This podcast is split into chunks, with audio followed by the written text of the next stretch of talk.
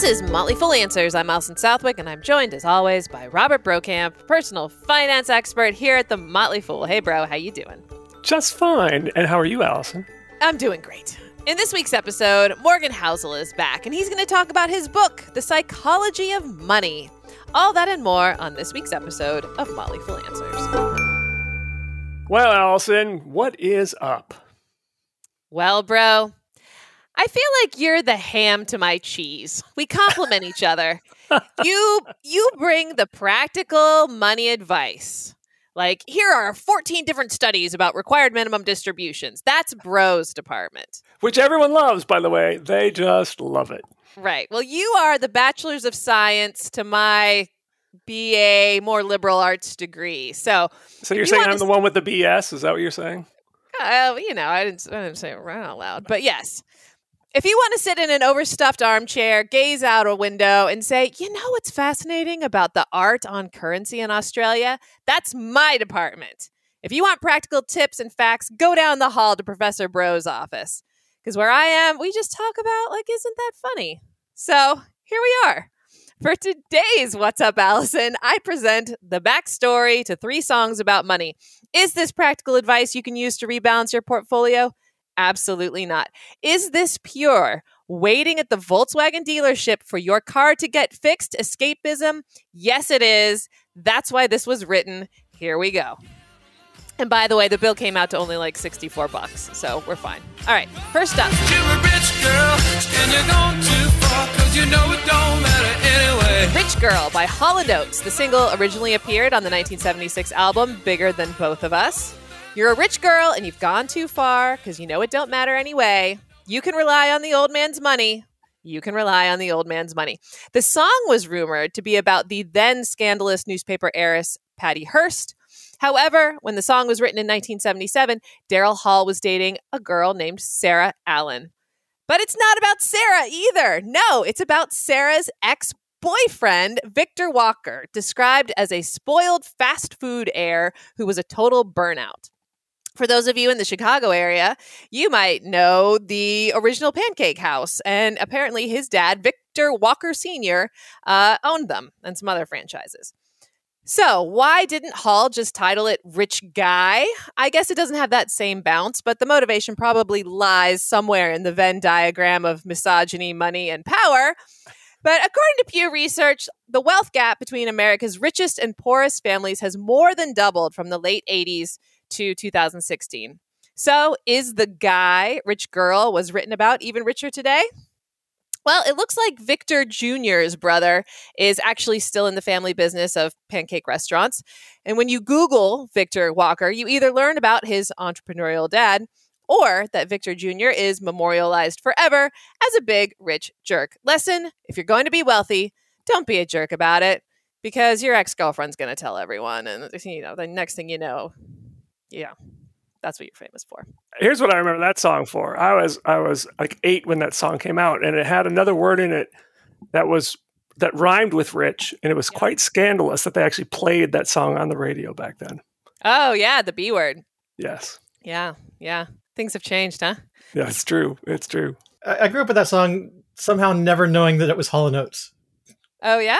Yeah, I don't know why. I just never knew that. Wait, like right now, you, like you are today years old that you learned that Rich Girl is by Hall and Oates? Yeah, it's weird. It's not the song. I, What? Because that was one that was one of their first big hits, and then they really became famous in the in the early '80s. yeah. Weird. I mean, Rick is no slouch when it comes to music and knowing music, so I'm just very surprised that I taught him something musical. Hey, let's keep going. Next up, Cash moves everything around me. Cream, get the money. Dollar, dollar bill, yo. Cream by Wu Tang Clan was released in 1994. Cream being an acronym for. Bro, Rick, I'm not going to ask you because you probably don't know. Cash rules everything around me. Were you going to get it? I was not going to get that. No. So, if you're writing a list of the greatest hip hop or even greatest songs ever, few are going to argue if you put Cream on that list. The song has a catchy refrain, which I will butcher for you now. Cash rules everything around me. Cream, get the money. Dollar dollar bill, y'all. So trust me, it's catchy when I'm not doing it, which is why the message of the rest of the song is largely ignored. So it's told from the perspective of a young man who wants to be successful. He's trapped in poverty and by a lack of opportunity. Ahem, as I continue. But as the world turns, I learned life is hell, living in the world no different from a cell. But that hook, yeah, oh, it's so good that other performers sample it, reference it. You'll hear it in commercials. But of course, they all tend to leave out the bummer parts. Even George W. Bush reportedly listened to Cream on the campaign trail to himself, so that's fun. All right, as Pitchfork writes, a song that was meant to be an indictment of the conditions created by a capitalist economy has become synonymous with capitalist pursuits. The song has become a tool of the unscrupulous system it was meant to expose. In a way, Cream has become something like the hip hop equivalent of Bruce Springsteen's Born in the USA. If you want to stir up some jingoism at a rally in this country, just play Born in the USA. Never mind that it tells the story of a man returning home from Vietnam and not finding much of anything waiting for him. As Rob Harvilla writes for The Ringer, prior to Cream, I'm guessing that the vast majority of people who'd soon be wearing those Wu Tang Clan t shirts, a lot of suburban teenagers for starts, had no idea what winter in Staten Island was like for a poor young black person. But can you think of any four sadder words than winter in Staten Island? Oof. Right? Yeah. I mean. I assume we have listeners in Staten Island. I mean, you can write me and tell me I'm wrong. I don't know. All right. A 2018 study by Harvard professors Raj Chetty and Nathaniel Hendren uh, looked into what life was like for 20 million kids and their parents as far as economic mobility goes. And they found out that black boys are the least likely of any group of children to climb out of poverty. Hendren says that part of that difference might have to do with incarceration rates, which are highest for black men. And yes, that's in the song too. All right, last song Dolly Parton's 9 to 5.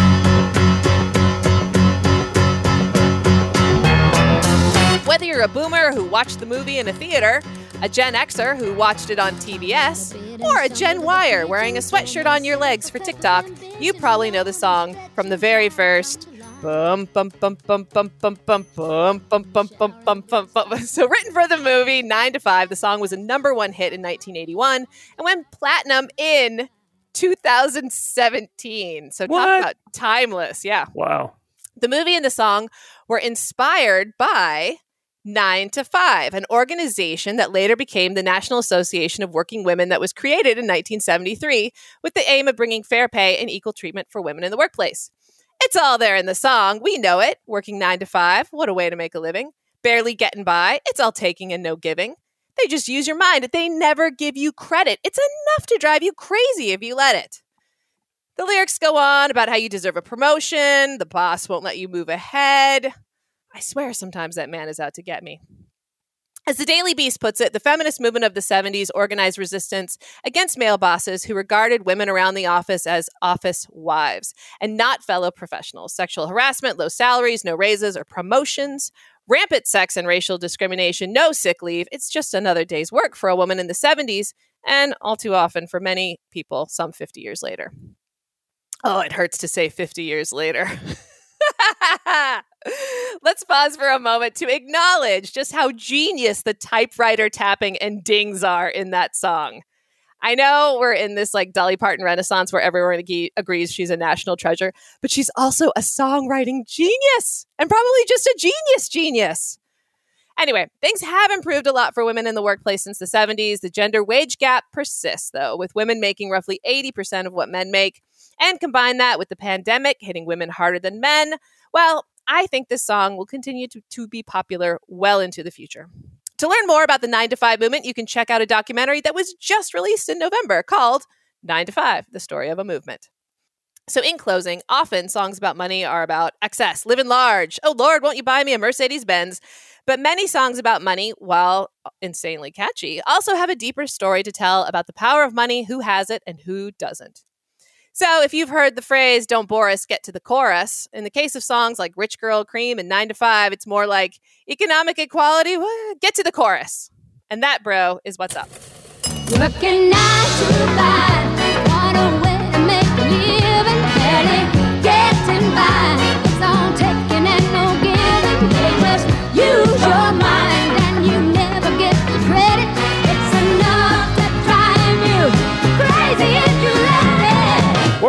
back. For those who don't know, Morgan was a writer for The Motley Fool for a decade and is now a partner at the Collaborative Fund, a venture capital firm. Last week, he was on the show to talk about some timely current events, but this week, he's here to discuss timeless lessons on wealth, greed, and happiness. In fact, that's the subtitle of his book, which came out late last year The Psychology of Money. Thanks for joining us again, Morgan. Thanks for having me. Good to be here. So now, when people talk about your work, they express appreciation for your insights, but also your writing skills. So, to showcase both, I thought for this interview, uh, I'd read 10 items from your book. Most are direct quotes, and then you expand upon them. How does that sound good? Sounds good. All right, here we go. Number one. So, this came from your introduction, and you were talking about two guys who basically endured basically ended up in two different places financially towards the end of their lives. Uh, and here's the quote In what other industry does someone with no college degree, no training, no background, no formal experience, and no connections massively outperform someone with the best training, the best education, the best connections? I struggle to think of any. I think that that's that's true in investing. That there are people with no experience who do better than the professionals, and not just like a couple of random examples, but a lot of people uh, will end up doing. If you are just dollar cost averaging into your 401k and leaving it alone for 20 years, you will probably outperform the huge majority of professional Wall Street investors. And I think that dynamic just doesn't exist in other fields. And to me, the big takeaway from that is that good investing is not about what you know. It's not about how smart you are or where you went to school. Good investing is overwhelmingly about how you behave. It's just your ability to take a long term mindset, your relationship with greed and fear, how gullible you are, who you trust. And those kind of things are not something that are necessarily taught in school that you learn from, you know, going to Harvard Business School. It's just kind of an innate part of who people are. And to me, it's an optimistic takeaway that ordinary people can and do you know, really achieve great investing results that are equal, if not better, than a lot of professional investors. Uh, there aren't many other fields that are like that. You don't have ordinary people who can perform open heart surgery better than the the better than Harvard trained cardiologists. That, that will never happen, but it does happen in investing, which to me is just a, again a, a takeaway about what we should focus on investing: the behavioral side versus the analytical side, and an optimistic realization that ordinary people can do it. Yeah, and the, and the story that you you told in your book was really the story of one guy who was worked at a gas station and worked at J.C. Penney at night sweeping floors, died with millions of dollars compared to a Wall Street guy who had millions and millions of dollars, uh, but lost most of it during the Great Recession. Yeah, and there's you know that's that that to me is just a perfect example of just what matters in investing. It's not about how smart you are; it's just your ability to be patient and keep your hands off it and let compounding work for decades versus all of the insight that you might have about where you think the economy is going to go this year.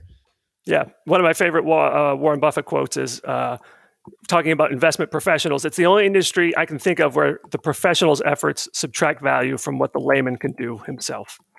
Uh, so let's move on to quote number two. It's pretty simple. It is Bill Gates went to one of the only high schools in the world that had a computer.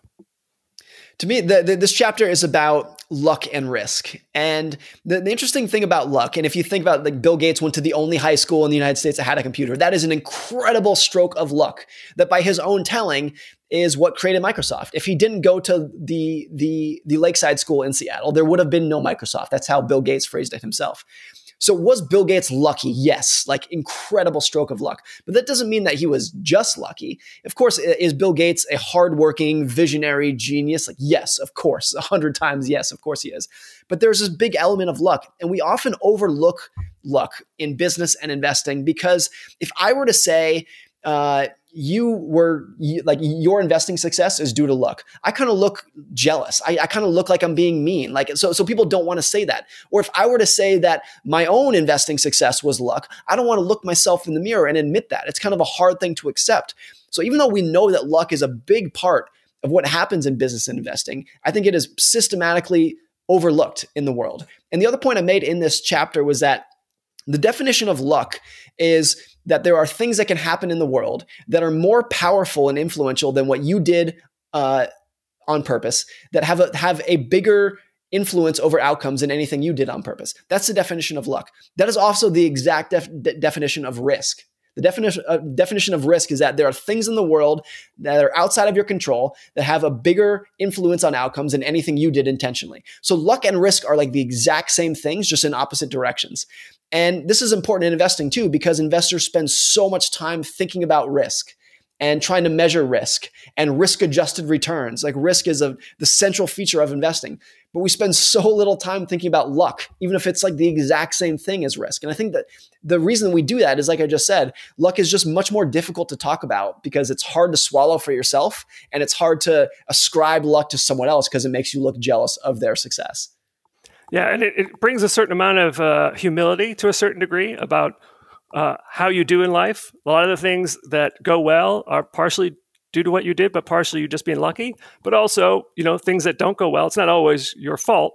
It's just the way things are. And you've often written about uh, the wealth you have by the time you reach retirement depends an awful lot on when you started investing. If you enter uh, your career in the working world, start contributing to your retirement accounts at the, the beginning of a bull market, it's going to be a lot different than if you start doing that at the beginning of a bear market. Or if you retired in September of 1929, very different than if you than if you retired in the early 1990s like a completely different dynamic that funded the rest of your retirement of course just by the dumb luck of when you were born Right. So one of the things you can mostly sort of kind of control about your investments is how long you are in investing, your holding period, uh, which brings us to quote number three. And this is about Warren Buffett, who's now 90 years old. In the book out in the book, you point out some interesting facts that as of the time when you wrote the book, his net worth was 84.5 billion dollars. But 84.2 billion was accumulated after his 50th birthday, and 81.5 billion was accumulated after his 65th birthday. So here's the quote, the way you phrased it. His skill is investing, but his secret is time. And this is interesting too, because so 99% of Warren Buffett's net worth came after his 50th birthday. 97% came after his 65th birthday. And what's important about that is that if Warren Buffett retired at age 60, like a normal person, uh, you know, when, when he was 60 or 65, his net worth was about $300 million. Of course, a lot of money, but he would never have been a household name. You never would have heard of him. He never would have been one of the richest men in the world, a deca billionaire through his investing skills. He would have been one of dozens of people in Boca Raton who retired with $200 million to play golf. Uh, so this is important because when we think about Warren Buffett and we try to answer the question, how did he do it? We often focus on how he thinks about moats and business models and market cycles and valuation, which is all important. But the real reason that he was able to accumulate the wealth that he has, the reason he did it is because he was a good investor for 80 years. That's that's the really the secret to his to his success. So it's easy to overlook what we know is not just part of the story, but 99% of the story, which is just the amount of time he's been investing for as the most critical aspect of how he achieved what he did this is somewhat of an aside, but one of the things you pointed out that he had such a long time period because he began investing at age 10. You have two kids, they're younger than age 10. Have you thought about how you're going to get them started investing? Uh, they, they all have a hedge fund trading system set up in their bedroom that they use every morning. No, I, I think, you know, to, to, answer your question, no, we have not really thought that much about it. I, I do think that uh, some people can't be like there, there, there. are some people who understand and are attracted to investing naturally, and there's some people who, no matter what you tell them, they're not they're not going to get it. And so I, I think it's it's too it's too early to be kind of putting that uh, those skills on my children. My, my, my daughter can't even talk yet, so let's take this one step at a time. But um, you know, I, I I've been asked that question before, and I don't have a good answer for it for how I'm going to teach my kids about money. And it, it, it's kind of like all parents uh, you realize that there are dozens of different ways to raise good kids, and you don't. You're always worrying that you're you're picking the wrong one. You're not making the right decision. So I, I don't necessarily know what we're going to do because everyone's different, and I don't know what their personalities are going to be when they are you know, uh, you know, 10 years from now when they will be in, in an area where they can and need to really start learning about money. I don't know what their personalities are going to be. And once I and if I don't know that, it's hard for me to shape kind of what financial lessons and how I'm going to teach them until we get there. Gotcha. I, am still changing diaper, bros. Let's just take this one day at a time, okay? Before it. we start talking about retirement for them. All right, let's move on to number four. And and I, as the awfulizer, these are are near and dear to my heart. They're actually two quotes that I think are related. So the first is there are a million ways to get wealthy, but there's only one way to stay wealthy some combination of frugality and paranoia. And then the other quote is More than I want big returns, I want to be financially unbreakable. And if I'm unbreakable, I actually think I'll get the biggest returns because I'll be able to stick around long enough for compounding to work wonders.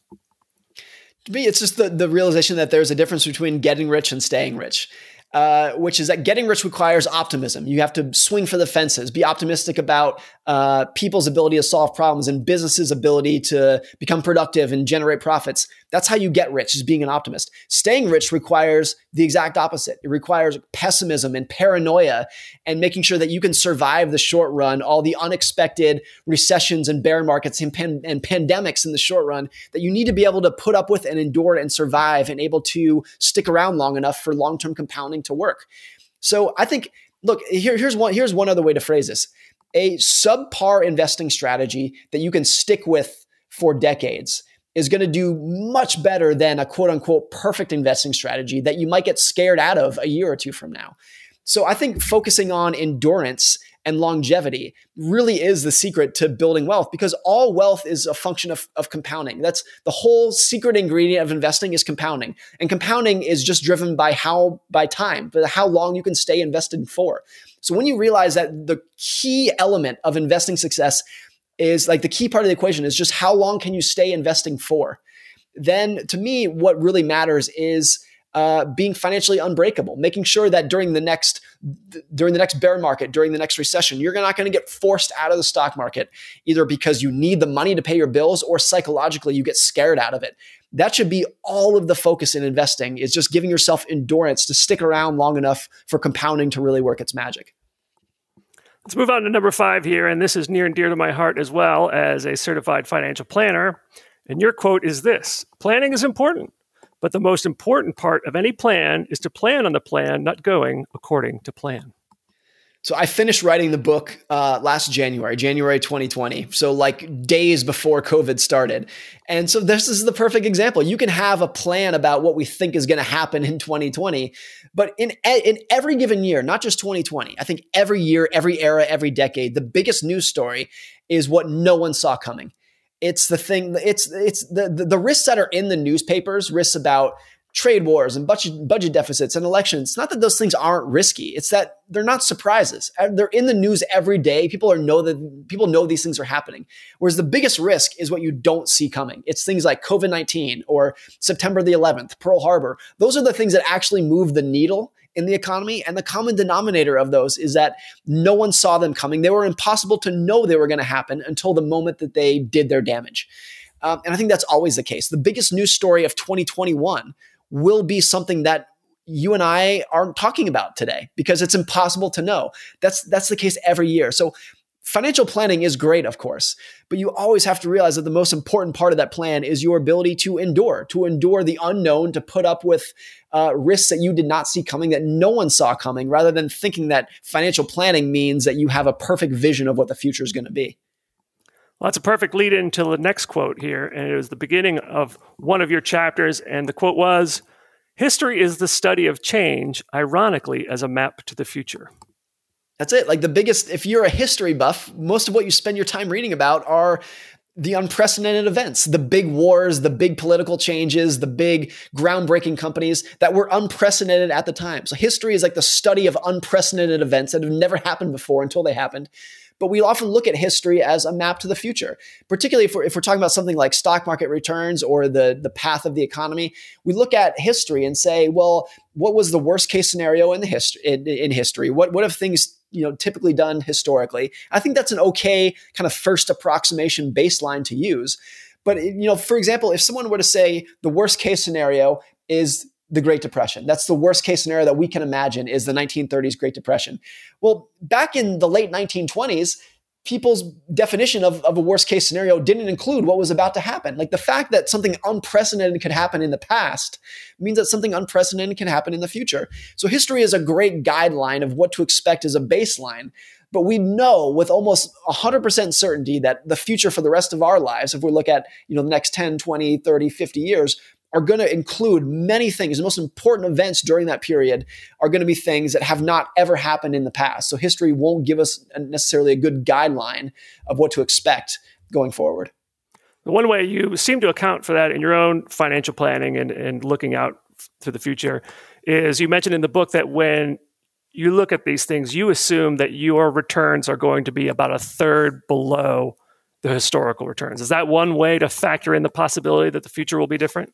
So much of that, and that's not a forecast of what I actually think is going to happen in the future. That's just setting expectations. And a lot of people, just how satisfied they are, whether it's financial planning, like how much money they think they will have for retirement, or just their expectations of, wow, I'm really, I'm really satisfied with how I've done in the stock market. It's just expectation setting. So if I look historically, and it's, you know, if you look at the last 100 years or so, the stock market has returned about 7% per year adjusted for inflation. I think that probably is, if you were to put a gun to my head, that's like, that's what I would expect in the future as well. Uh, but when I'm actually thinking about when I'm when I'm running the numbers for my own household about how much money will I need by retirement, how much money will I have by retirement, I use way less than the than the than the than the historic average. Uh, and and look, if it is more, like great, that's just a cherry on top. But I think it's important to to set your expectations and have so much room for error in your forecasting and planning so that if you know the world you know if the last 100 years was a positive anomaly and we're not going to experience that much growth in the future you're at least prepared for it. So that's that's that, that that to me is the most reasonable way to plan for the future when the biggest risk is what we don't see coming is to just take what has happened historically and discount it so that you're you're setting yourself up for better returns Seventh item uh, also includes a bit of history. It's actually not a quote, but some stats that you cited in the book, and then you recently tweeted uh, about similar research, and it's this. Uh, so, according to an analysis by JP Morgan Asset Management from 1980 to 2014, the positive returns from the Russell 3000, which is basically the total stock market, the positive return was attributable to just 7% of the companies, and 40% of the stocks lost 70% or more of their value and didn't recover over that time period. So for you, what's the takeaway when the market's returns are reliant on a small handful of stocks? I think it's always been that way and it always will be that way. That capitalism is brutally competitive and takes no prisoners. So it's always going to be the case that if you invest in 100 companies in almost any industry, that if you were to look out, you know, one generation in the fewer in, in, into the future, fewer than half of those companies are still going to be in business. That's the normal dynamic of how these things work. But it's not intuitive. For most people, if they make if they invest in 100 companies, they expect all 100 of those companies to do well because they put in, you know, research and diligence and if I'm investing my money in that, it better do well. Even like the most successful professional investors, the majority of the returns come from a small minority of the investments that they've made. Warren Buffett mentioned at a Berkshire Hathaway conference, uh, this was five or six years ago, he said that over the course of his life, he's bought uh, he's bought he's purchased roughly 500 stocks, and he's made the majority of his money on 10 of them. And this is something that Charlie Munger has pointed out as well that if you take Berkshire Hathaway's long term track record and you take out the top five investments that it's made, its track record falls to average. Just take out five investments that it's made, and it, it, falls to average. So I think that's always the case. This is true for for for someone like like like uh, like Dave and Tom Gardner as well. You look at Dave Gardner's long term long term track record, which is extraordinary, and you take out a handful of the top picks. And it very quickly becomes not extraordinary anymore. But that's normal. That's not to say that oh, because I showed that it's a fluke. That's always what happens when you have long term returns. Like tails drive everything in the economy. But since it's not intuitive, you really have to go out of your way to remind yourself of that. Yeah, when people see these numbers, they, they can conclude a couple of things. First of all, they might say, you know what, I'm just going to be an index fund investor, which is fine, and we'll get into that later. Other people, they think, okay, I'm still going to buy individual stocks, but they have to find this balance, right, where they have to be diversified enough so that they own at least a couple of those small handful of winners but that you don't own so many stocks that you've kind of diversified away the benefit of picking one of those winners. And here at the Motley Fool, we talk about this all the time, and different analysts have different opinions. You should own 15 stocks, you should own 30, but you shouldn't own more than 50. It's a tough balancing act. Yeah, I mean, one, one way to, to show that, if you look at the, the Dow Jones Industrial Average, which is 30 stocks, and you compare it to the Vanguard Total Market Total Stock Market Index, which is 3,300 stocks, 30 stocks versus 3,300, the correlation between those two over time is in the high 90%. Like if you made a chart of those two indexes, there's like virtually no difference. So owning 30 stocks or 3,000 stocks gave you roughly the same return with the same volatility. So what, what, once you have a couple of those big winners in either index, then the total returns of those portfolios tends to converge. All right, let's get a little bit to the purpose of having money. And here's how you described it in our eighth quote here the ability to do what you want, when you want, with who you want, for as long as you want, is priceless. It is the highest dividend money pays. That to me is like always what I've wanted out of savings and money is just independence and control over my time. And it's not that I don't like nice stuff, nice homes, nice cars, but I think me and, and anyone will just get used to those things and accustomed to those things. You buy something nice and it feels good for like an hour and then you get used to it. Whereas controlling your time, having independence to work where you want, uh, live where you want, retire when you want on your own terms rather than someone else telling you when to go to work and someone else telling you when you can retire is something that is something that money can provide that adds a lot of permanent happiness to people. Uh, and one, one nuance here too is that it's not necessarily that having independence will make you happier. It's that not having independence will make you less happy. It's like ha- having that level of freedom is just taking away a lot of misery and displeasure that people have uh, if they don't control their time. That that that that can bring you at you know back up to a, a a a higher quality of life than you would otherwise. So it's just it's just looking at money as it's it's obvious what money can do for you in terms of buying stuff, but most people end there. But I think the independent side of it is a really important aspect that it can bring that goes overlooked. In the book, you cite a study that probably many people have heard from, but basically, it was it was asking, I think it was a thousand people who are toward the end of their life. You know, what do you regret, or what do you what what are your thoughts now? And none of them said, I wish I had worked more. I wish I had more money. They all said, I would wish I had more time. I wish I had spent more time with my kids. I'd wish I had more experience. Things like that. More more GameStop is, is what is, is what they all want. That was the biggest regret. So true. So true. All right, coming up on to quote number nine. Uh, and it's related to what we just talked about. And here we go. Wealth is the nice cars not purchased, the diamonds not bought, the watches not worn, the clothes foregone, and the first class upgrade declined. Wealth is the financial assets that haven't yet been converted into the stuff you see. Yeah, I think like there, there, there's one other quote that I have in the book, which is that when most people say they want to be a millionaire, what they actually mean is I want to spend a million dollars, which is the opposite of being a millionaire. Like what wealth is is wealth is savings that you have not spent. And that's what, what's really important about this is that because wealth is what you don't see, we don't see it out in society. What you see are the cars that other people are driving. You see other people's homes. You don't see their bank account. You don't see their brokerages statement. You don't see their wealth. It's not visible. And this is important because it has a big skewing effect on the role models who we look up to. I mean, one, one example that I use in the book is something like physical fitness is visible. If someone is in very good shape or very bad shape, you see that. And therefore, we, I think subconsciously can say, I want to look like this person. They're, they're my role model. I don't want to look like this person. Let's, let's just try to stay away from that because it's all visible. Um, but wealth is invisible. So how do I, if I'm looking at you, I have no idea what your net worth is, no clue whatsoever.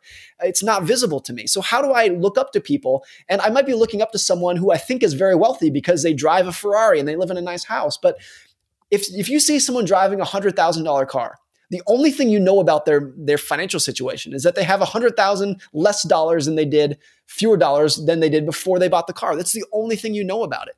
So I think just the fact that wealth is invisible just makes it very hard to learn about other people's financial situation. And you add to this how taboo money is.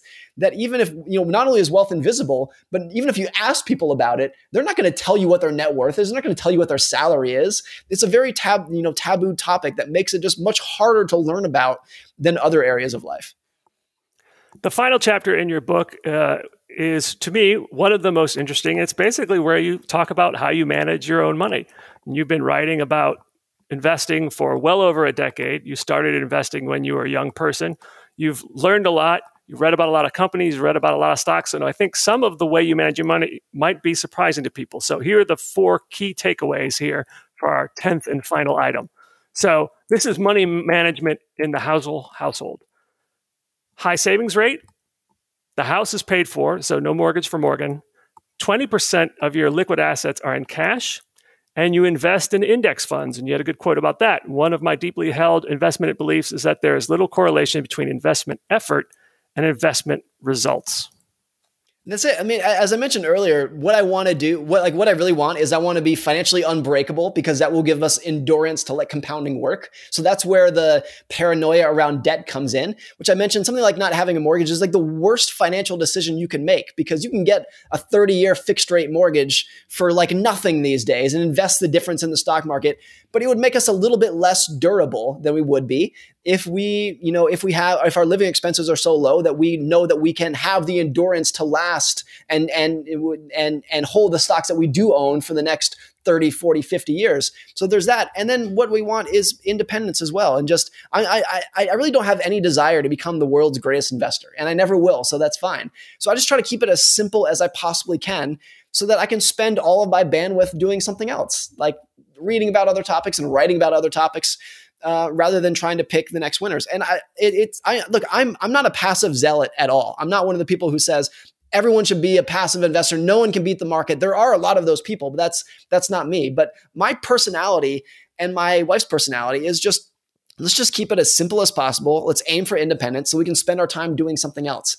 And one takeaway from that too is I always have to have this disclaimer where it's like I write my my investing strategy, but I'm not recommending that to anyone else. I'm not saying this is the right way to invest. It's the right way for us, but everyone's different. Everyone has different personality, everyone has different goals, everyone has a different family situation. No two people are alike. And I think we often view investing like it's math, where 2 plus 2 equals 4 for me and you and everyone else. There's one right answer for everyone. And investing and money management is not that at all. Everyone's completely different. So just because I do this with my money and you do that with your money, like we're not disagreeing with each other. It's not that I'm saying like the fact that you own this stock and I own this stock means that we have a disagreement. Like no, we're just different people and that's fine. Like it's it's okay to embrace that equally smart people, equally informed people can and do come to completely different conclusions in life. And I think the more that we embrace that, the more it gives you a little just bit more freedom to use money in a way that makes you happy versus trying to chase the quote unquote right answer of what you're supposed to do. Frugality is definitely a part of it. And one interesting uh, biographical tidbit I learned from reading the book, even though you and I have known each other now since I don't know if you remember, we met at the Berkshire Hathaway Oh, I remember, meeting yeah. in 2009. I do Um, remember. Your dad went to med school and became a doctor in his 40s. So you grew up in a household where your dad was in med school, your mom was, I think, in nursing school. Yep. Uh, so first of all, I, as someone who was pre med, am fascinated by the idea of someone going to med school at midlife.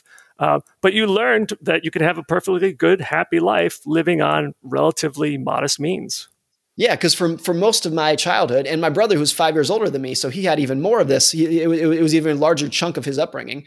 My parents were students, and we were just living off of like student grants, and we were we had nothing. We were broke, broke, broke. But I think a, a lot of people in that situation will say something similar to this of like, particularly me as a child, we didn't. I, I had no idea that we were poor. Like I had a great child. We had fun. Everything was great. But I used it in the book because my dad became a doctor when he was I think forty three and my brother was like almost in high school. And the frugality that was uh, required of them when they were in school stuck with them. Even after he became a doctor, like that never went away. And that was so my, my parents had a very high savings rate, which allowed them to retire when they wanted to. That was the big takeaway from the book is that like I saw that independence that I gave my my parents in a way that it was like that's that's a really key part of having a good life is having a high savings rate in a way that gives you independence and autonomy to do what you want when you want. That that to me was like the biggest the biggest takeaway from watching my parents go through that that cycle. Uh, so uh, before we did the show, I asked you if you have another book coming out. You said you're already working on it. When can we expect it? Books have a long uh, you know turnaround time, let's say. So I would I would guess, and it's no more than that, that by uh, April 2022, it'll be on the shelves. That's my guess. Books take a while to to put together. Got it. Do they, Morgan? Do They- they? They, they, Do they take a long time? Writing. Take, take a deadline. That's it. I mean, uh, so if you've if you've heard any other interviews with Morgan, you know he had a year to write this book, and he kind of waited until he only had a couple of months left to actually write it. So I think that's the secret. Just give you two months, Morgan, and you'll get the book out.